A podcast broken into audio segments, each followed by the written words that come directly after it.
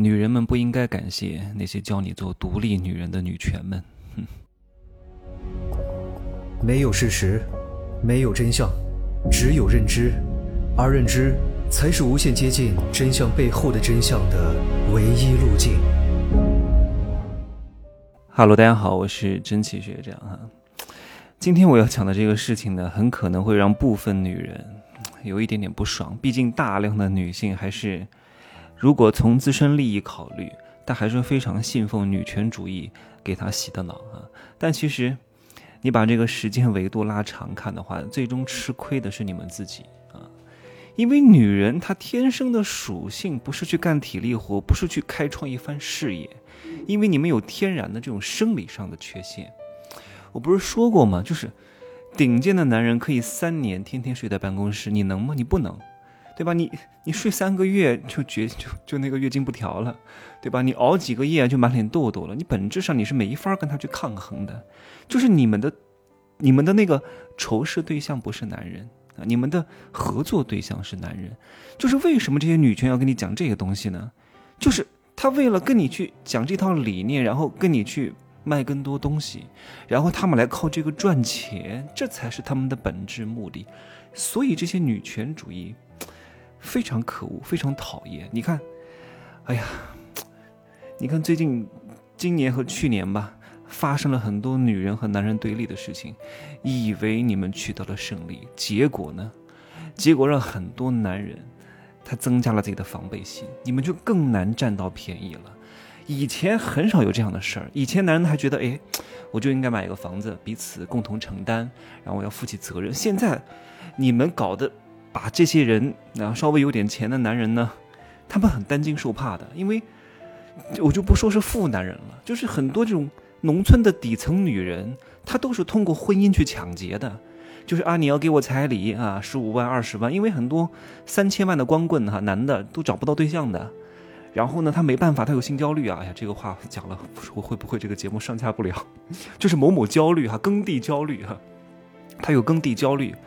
然后呢，他就给买搞搞彩礼，然后就要去买房子，去倒贴做这个女人的舔狗。其实这个女的条件也非常一般，但是他们太缺女人了。然后呢，这个女的就是为了骗彩礼钱，然后结了婚没几天就带着彩礼钱跑掉了。然后房子呢，因为结婚的时候写了共同的名字，然后又能分掉一半，通过这个方式来敛财。哎呀，太可怕了。我就有一个朋友呢，他在结婚之前拼了命的想尽办法，到处借钱，一定要买一套自己的房子。在上海，他自己工作了大概十年左右吧，攒了两百多万，算是一个比较厉害的上班族哈，还差一百多万。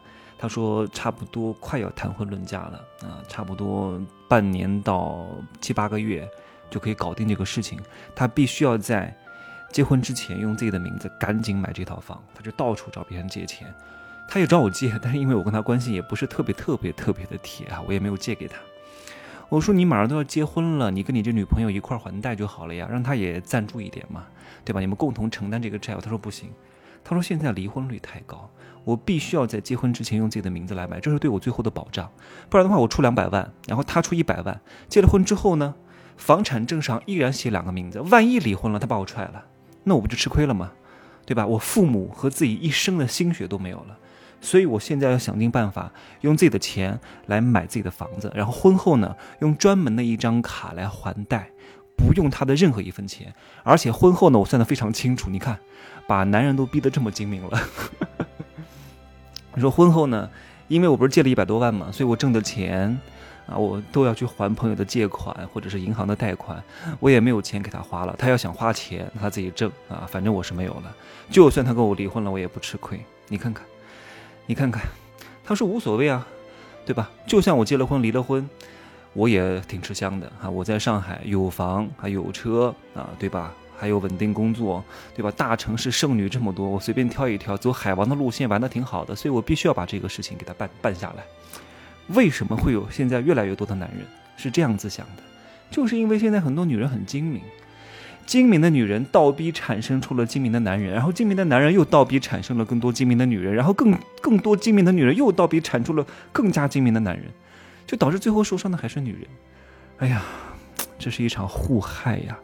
人和人之间都没有那么一点点信任。那个什么都，这叫什么步美珠啊，孙某宁，什么王力宏的那个谁谁谁，带了一个好头啊，真的，让所有的那些 之前还没有意识到这个情况的男人提了一个大醒，特别害怕被反噬。有一个职业非常危险，叫前妻。啊，当然前夫还好一点点啊，前妻真的非常危险。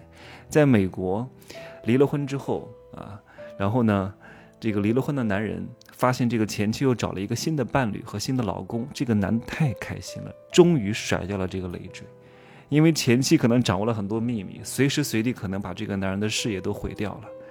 你说这个社会怎么了呢？哎呀！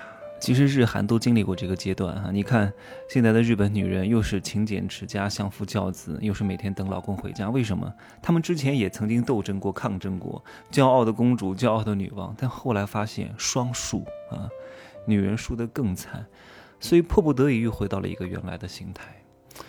我是觉得婚姻呐，如果彼此双方不能互相增益啊，只是为了所谓的名声，为了所谓他人的眼光，没有必要。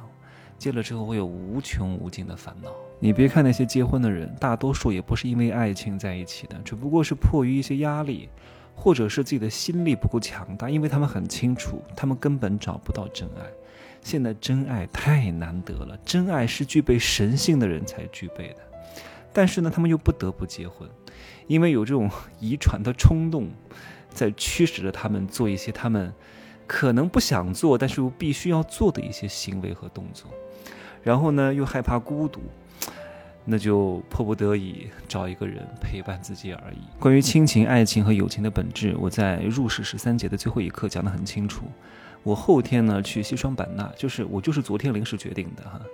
我说我在成都待着，现在澳门也不能去，上海也不能去，好多大城市都不能去。西双版纳我还没去过哈，因为国内的城市我都玩遍了。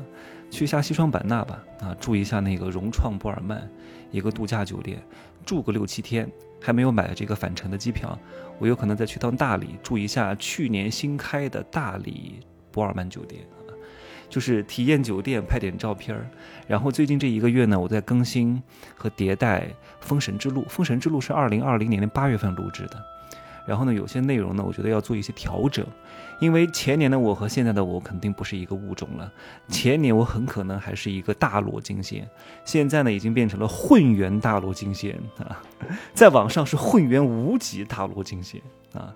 因为很多人一直让我涨价，我说我得找一个理由和契机吧，你不能一直莫名其妙的涨价，你得给你的行为找一个理由啊。所以呢。我会更新和迭代一些更好的内容在封神课里面，封神课真的是一个核心的课哈，打通你的底层能量的，好吧？呃，你们可以关注一下朋友圈，我都写的很清楚啊，就这样讲吧，再见。